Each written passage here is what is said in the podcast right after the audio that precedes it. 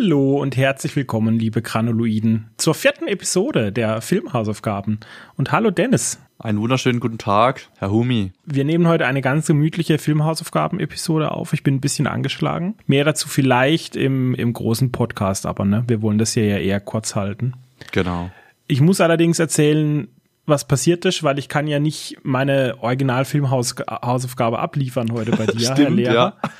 Ähm, ja, das ist ein bisschen schief gegangen und dafür muss ich mich entschuldigen, auch bei euch, liebe Granuloiden. Eigentlich sollte ich den Film Inside Out oder Alles steht Kopf zu Deutsch angucken und den wollte ich mit Jenny zusammen unbedingt anschauen, aber wir haben es letztes Wochenende nicht hingekriegt und jetzt ist sie im Internat und dann kann sie abends keine Filme schauen und so. Und ich will den aber auf jeden Fall mit ihr zusammen angucken. Deshalb habe ich mir erlaubt, die Hausaufgabe nicht zu machen und auf nächste Woche zu verschieben oder auf in zwei Wochen dann in dem Fall. Der Dennis hat mir stattdessen ähm, nicht eine weitere Hausaufgabe gegeben, sondern direkt eine Strafarbeit. Jo, jetzt komm. Ich musste nämlich anschauen den Film Kids von 1995. Das Lustige an der Sache ist, dass der Dennis mir vorher vier Filme, glaube ich, noch zur Auswahl gestellt hat. Äh, drei einige, davon ja. habe ich gekannt. Und dann hat er gesagt, also jetzt guckst du dir halt Fast and the Furious 10 an auf Amazon. Und ich dachte mir so, ja, das ist eigentlich leichte Kost, so von nebenher ein bisschen Fast and the Furious mache ich, gell. Gehe ich dahin und sehe, der geht halt zweieinhalb Stunden. Und dann habe ich gedacht, ne, ich kann keinen Film angucken, zweieinhalb Stunden, wo keine Handlung hat, wo einfach nur Action und Blödsinn Ja, ist. ist wirklich das so. das habe ich nicht geschafft. Aber hätte ich das bloß mal gemacht. Denn Kids von 1995 hat mich völlig komplett zerfickt, Alter. Also das ist ja wohl, das ist, sowas habe ich noch nie gesehen. Das ist einer der krankesten Filme auf der ganzen Welt. Aber der ist äh, ausgezeichnet, gell? Weil der so krank ist, weil er halt ähm, die Realität äh, gezeigt hat von Jugendlichen in den 90ern in New York die Story ganz kurz umrissen. Es sind zwei Parallelstories, die nebeneinander laufen. Zum einen ist die Story von Telly, ein junger Kerl, ein junger Seicher, ein Teenager, der Partys liebt, Drogen, im Park rumhängen, seinen Freunden was unternehmen. Und ich drücke das jetzt bewusst so schön aus, weil es das alles nicht ist. also er ist der letzte Abschaum, könnte man sagen. Sein Hobby, das steht übrigens so, ich habe das nachgelesen, das steht so auf Wikipedia. Handlungsstrang 1, Handlungsstrang 2 und es fängt an, sein Hobby ist es, junge Mädchen zu entjungfern. Das steht da tatsächlich als, als, und darum geht's auch in dem Film. Ich weiß nicht, wie alt genau er ist. Ich glaube, er ist 16 oder 17 oder was. Und er steht auf, auf 12-Jährige und 13-Jährige, die ähm, noch Jungfrauen sind. Und das ist sein Hobby. Also ich mache jetzt hier Anführungszeichen für alle, die es gerade nicht sehen können. Und er ist halt total der widerliche Typ. Also ich finde, da haben sie auch den ekligsten Schauspieler dafür genommen. Äh, ich glaube, es hätte niemand anders hätte diese Rolle so spielen können wie er. Und der Film fängt halt schon krass an, wie er so eine Zwölfjährige verführt und dann auch mit ihr im Bett ist und so. Und man, man sieht es halt legit. Die zeigen halt alles. Das hat mir schon gereicht am Anfang, ich sag's dir. Und dann kommt es eben halt so immer mehr und mehr durch, dass das wirklich sein Hobby ist und er ist auf der Jagd nach Sex, auf immer nach der nächsten jungen, äh, weiß nicht, ja, Frau. Aber es ist krank. Und dann haben wir die zweite Handlung, das ist die Handlung von Jenny. Und Jenny, die ist auch so mit ihren Mädels unterwegs, die machen ähnliche Sachen, feiern, trinken, Spaß haben, was Teenager in New York halt so machen. Aber Jenny, die ist im Gegensatz zu ihren Freundinnen noch etwas zurückgehalten, so mit Sex. Ne? Also sie hat so eine Freundin erzählt, sie war schon achtmal und dreimal davon ungeschützt und viermal davon anal und was die alles erzählt hat. Aber Jenny sagt, nee, nee, sie hatte nur einmal Sex und das war eben mit diesem Telly. Ne? Und er hat sie danach dann halt auch ignoriert und links liegen lassen, weil er eben nur mal kurz entjungfern wollte, sozusagen. Und dann geht die gute Jenny mit ihrer Freundin, die schon achtmal Sex hatte, zur Unterstützung geht sie mit ins Krankenhaus, weil die, die schon achtmal Sex hatte, die will einen HIV-Test machen, ne, weil ja ein paar davon eben auch ungeschützt waren. Und zur Unterstützung macht Jenny das halt auch mit, damit es der anderen nicht so peinlich ist, damit's, damit sie nicht alleine ist, ne, einfach so aus Freundschaft eben. Dabei kommt halt raus, dass Jenny HIV-positiv ist und da sie nur mit Telly Sex hatte, muss er der Überträger gewesen sein. Das kommt ziemlich am Anfang vom Film. Also das ist so alles jetzt die Intro-Story. So die erste weiß nicht, Viertelstunde, 20 Minuten. Und der restliche Film dreht sich darum, bei Jenny in ihrem Handlungsstrang, dass sie versucht, Telly zu finden und ihm das zu sagen, weil sie und du als Zuschauer auch weißt ja, der ist unterwegs und will wieder 12- und 13-jährige Mädels entjungfern und ungeschützt und er hat HIV und der Film ist halt so krank, Alter. Er ist absolut krank, weil Oh, das war das ist einfach so harte Kost gewesen, weißt ich konnte das fast nicht verarbeiten. Ich habe mich richtig eklig gefühlt nach dem Film. Widerlich, weißt nur durchs Anschauen. Mhm. Also der hat wirklich was in mir ausgelöst so. In der Geschichte von Telly, ne, das sieht man halt auch, wie er sich dann an die nächste ranmacht und du weißt es aber, dass er dann positiv ist, ne? Und du hast es immer im Hinterkopf und es ist so schlimm.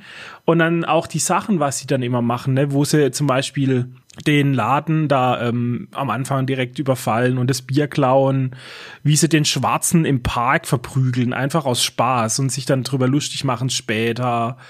Und ähm, natürlich auch am Schluss dann, ne, das ist dann die Pointe, wie äh, der Freund von, von Telly, der Casper, wie er dann noch eben Jenny vergewaltigt, als sie auf, auf Droge ist und aus, äh, ausgenockt ist und so. Und er sich dann eben dabei bei dieser Vergewaltigung mit HIV ansteckt quasi. Also es ist, sowas habe ich wirklich, Dennis, sowas habe ich noch nie gesehen. Das, du, du hast mir im Discord vorgeschrieben, ihr habt den Film früher so oft angeschaut und mhm. ihr habt gelacht und euch bebrunst. Ich wusste, ich, also, wenn ich den früher wirklich als junger Seicher geschaut hätte und ich hätte nicht gecheckt, weißt wie ernst diese ganzen Themen mhm. da drin sind. Ich glaube, ähm, als, als 15-, 16-Jähriger hättest du wahrscheinlich echt lustig gefunden, ne? Weil die ja, halt voll, war, ja. Weil die voll so daherlabern und auf starke Kerle machen und äh, Drogen und Party und Alkohol und so, gell? Mhm. Aber ich habe den echt nicht gekannt zu dieser Zeit. Ich habe den jetzt zum ersten Mal gesehen und mich hat das komplett verstört. Also ja, wir haben den früher heftig. genau in dieser Teenie-Zeit halt eben angeguckt. Also wir waren ja. auch so junge Pisser halt einfach, ne? Und dann versteht man ja die ganzen Dinge noch nicht, dass man jetzt da ganz anders drauf sieht, ist vollkommen klar. Ja, auf jeden und, Fall. Und ähm, ja, es ist wirklich ungeschönt, der Film, muss man schon sagen. Ähm, Komplett der ungeschönt. Regisseur hat da auch wirklich Jugendliche an die Hand genommen äh, in diesem Film, hat denen auch zum Teil gar kein Skript gegeben, hat die halt einfach mhm. auch mal reden lassen und deswegen ist auch so diese, dieser Jugendslang da so krass in diesem Film. Das ist heftig, Alter. Das war echt heftig. Also da hätte ich lieber wirklich Fast and the Furious 10 geschaut im Nachhinein. Nee, ich bereue es echt, dass ich den gesehen habe. Das ist wirklich, also das ist mal richtig kranke Scheiße. Ähm, wenn ihr euch das zutraut, liebe Zuhörer, Zuschauer, Kids 1995, er ist zu finden auf Amazon Prime. Allerdings ist es diesmal äh, ein Bezahltfilm gewesen. Also ich musste ihn ausleihen für, ich weiß nicht, ich glaube 4 Euro oder so. Es war jetzt ja. nicht die Welt. Sind immer so 3,59, 3,99 irgendwie sowas. Ja, sowas. Eng so ein so eine psychologische Zahl halt wieder, die ja. zum Kaufen verführt. genau. Aber ja, ich fand ihn echt heftig. Richtig, richtig krass. Ich habe mir, ich habe mir noch einfach aufgesch aufgeschrieben, er hat auf IMDb hat er eine 7,0. Er hat mehrere Preise auch gewonnen, zum Beispiel hier diese goldene Palme von Cannes, ne, vom Filmfest mhm. oder wie das heißt. Und die wichtigsten Schauspieler sind der Leo Fitzpatrick, das ist der Telly, sein Freund Casper, das ist Justin Pierce und eben die Jenny, das ist Chloe Sevigny. Genau. Und ich habe mal nachgeschaut, weil ich, ich habe das ja auch gelesen. Ich habe mich dann so ein bisschen eingelesen. Mhm. Ich habe auch gelesen, dass der Regisseur einfach Kids von der Straße genommen hat und hat gesagt, hey, spiel in meinem Film mit. Und ich wollte dann gucken, was tatsächlich aus denen jetzt geworden ist. Ne? haben mhm. die das als Sprungbrett benutzt und so. Der Leo Fitzpatrick hat noch ganz viele Filme gemacht und macht auch immer noch, glaube ich. Aber es ist nichts Weltbewegendes dabei, was man jetzt ja. kennt oder so. Justin Pierce ist, glaube ich, gestorben, wenn ich mich äh, richtig informiert habe. Es sind drei übrigens. Drei von diesen Kids sind tot inzwischen schon durch mhm. Überdosen und so, weil es ja. halt wirklich ihr Leben dann quasi ja, das war ihr Leben, klar. Die Chloe, die hat, glaube ich, auch nichts mehr gemacht. Von der habe ich zwei, drei Filme oder so, glaube ich, hat die noch gemacht, ja.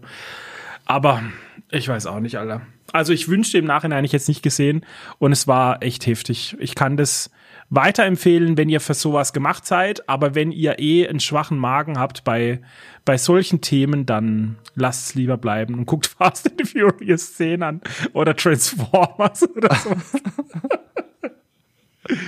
Gut, also dann war es doch eine Strafarbeit für dich, okay. Es war definitiv, ja. Nächstes Mal gucke ich meinen Film, wie du es mir aufgibst. Dann mache ich weiter mit einem Film. Ich glaube, den hattest du auch schon mal in irgendeiner normalen Podcast-EP mal besprochen, gell?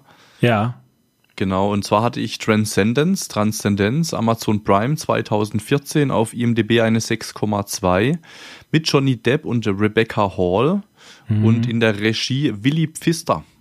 Mhm. Und der Film startet im Prinzip, ja, direkt nach einem Konflikt zwischen Mensch und Maschine. Man hat auch so eine Erzählerstimme.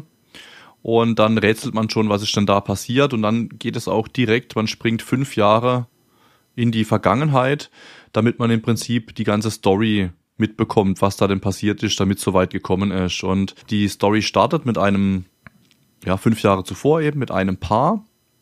Und zwar mit Will und Evelyn Carster, was eben dann Johnny Depp und Rebecca Hall sind.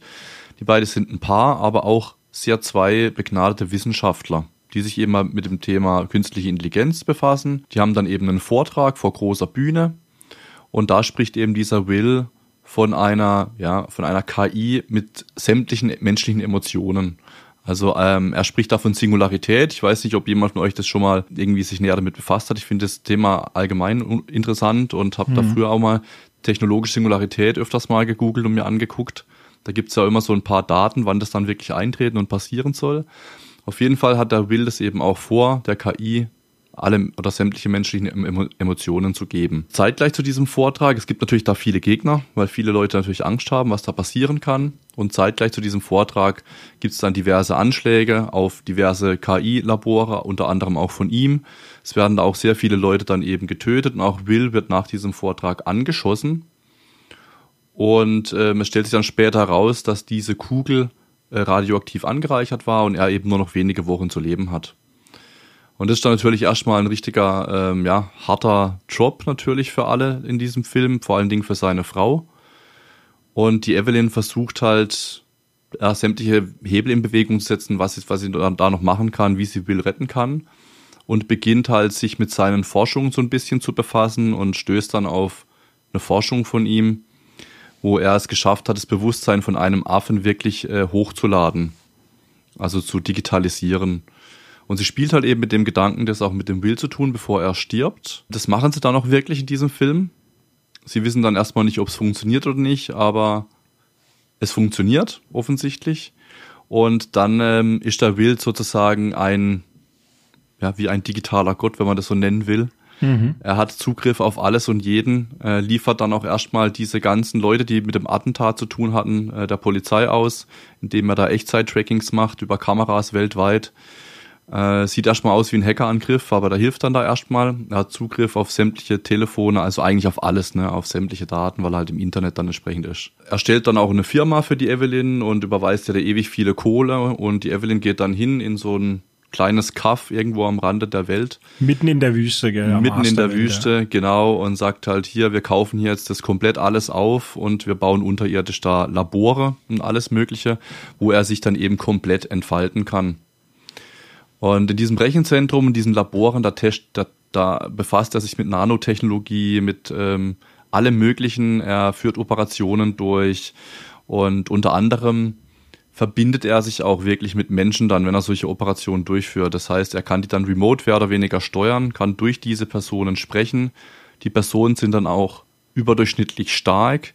Sie können sich heilen, also die sind einfach Übermenschen, sag ich mal. Hybriden werden die dann später genannt.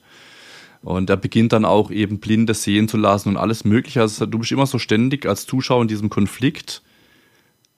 KI kann Leben retten, kann aber auch die gesamte Welt vernichten, so wie es aktuell ja eigentlich auch ist. Ne? Also mhm. es hat das Potenzial wirklich äh, neue Atomwaffen, neue Nuklearwaffen, neue äh, Biowaffen irgendwie ähm, da zu erstellen. Auf der anderen Seite hat es das Potenzial Krebs zu heilen. Also so die, so da ist so irgendwo die die Tendenz von bis. Der Evelyn wird es irgendwann natürlich dann auch zu viel und dann versuchen sie halt Will eben aufzuhalten. Das ist so die Story in ganz kurz. Und ich fand den Film auch echt gut. Ich habe den nicht gekannt, weder nur was drüber gelesen noch was drüber gehört bisher.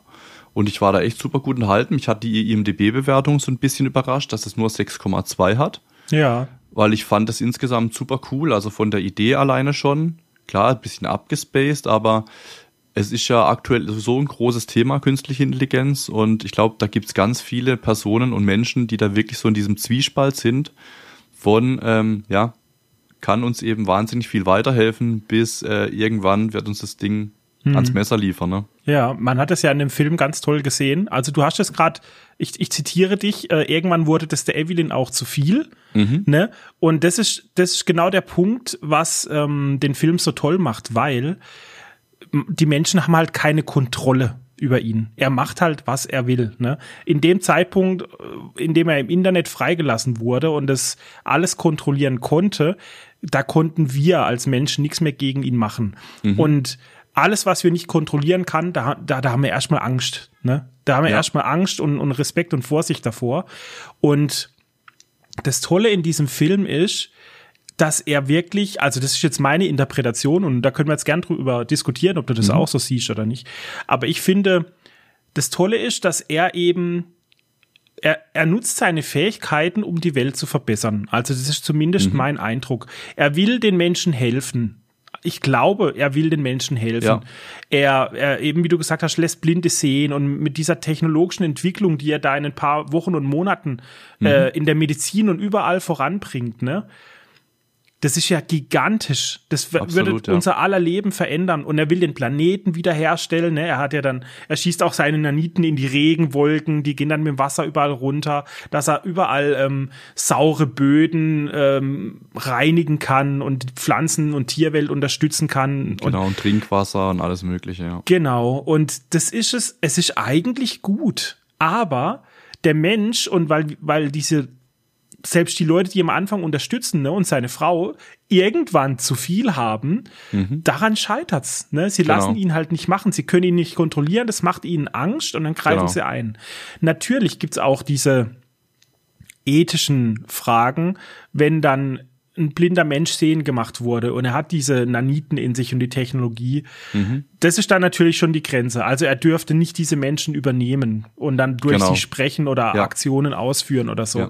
Das ist natürlich die Grenze, klar. Da wird man ihn aufhalten müssen wahrscheinlich. Aber ähm, ansonsten, weißt ist es wert, weißt und so. Das sind die Fragen, mhm. die man sich ja, stellt. Ja, absolut. Gell?